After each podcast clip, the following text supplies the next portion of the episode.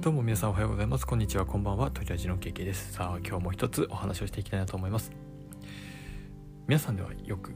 コンタクトレンズをつける方いらっしゃいますでしょうか？まあメガネの方だよっていう方もいらっしゃる方は思うんですけど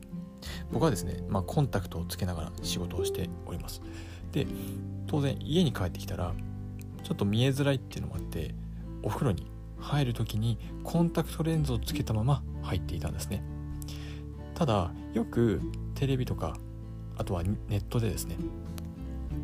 コンタクトレンズをつけたままお風呂に入るのは良くないよっていうのってよく言われてるんですよ。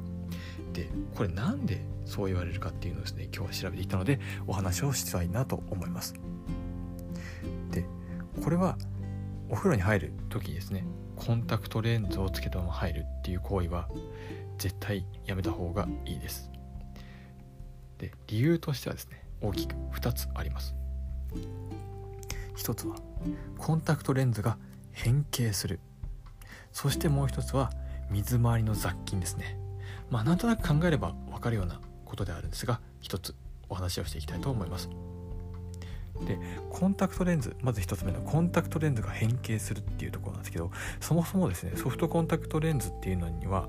あのちゃんと水分が含まれているんですね。でこれがですねコンタクトレンズとこの水道水お湯ですね。お湯との間でこの浸透圧っていうのが違うんですよ。そうするとその浸透圧が違うとどうなるかっていうとこの浸透圧をですね濃度をより濃くしようっていうコンタクトレンズ側が動いて水分量を変化させるんですよ。そうする結果そうした結果ですねこのレンズが変形をしてしまうんですよ。ででも目の形にコンタクトレンズ入ってるからそんなに変形しないんじゃないかなって思うんですけど実際普通のそのコンタクトレンズの入っている液とあと水道水でコンタクトレンズを洗うとですね全然そのつけた後の装着感が全く違うんですよ。ちゃんとソフトコンタクトレンズについているその洗浄液で使うときっちり目には馴染むんですけど水だとすんごいゴワゴワして痛いんですよ。でそれが結果お風呂に入ってる時も同じ現象が起きてしまうので結果コンタクトレンズが変形をしてしまっているんですね。その結果変形してしまって目を痛めるっていうことにつながります。そして2つ目の理由雑菌が多いんですね。まあこれは当然ですね。雑菌めちゃめちゃ多いです。で水とかお湯出して出していてもその中にも含まれていることがあります。なので本当に目に入った時にですねコンタクトレンズを装着していると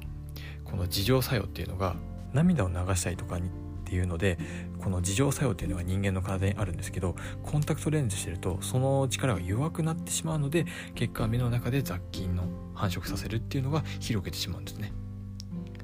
以上今日はですねお風呂に入る時にコンタクトレンズをつけてはいけない理由というお話をさせていただきました。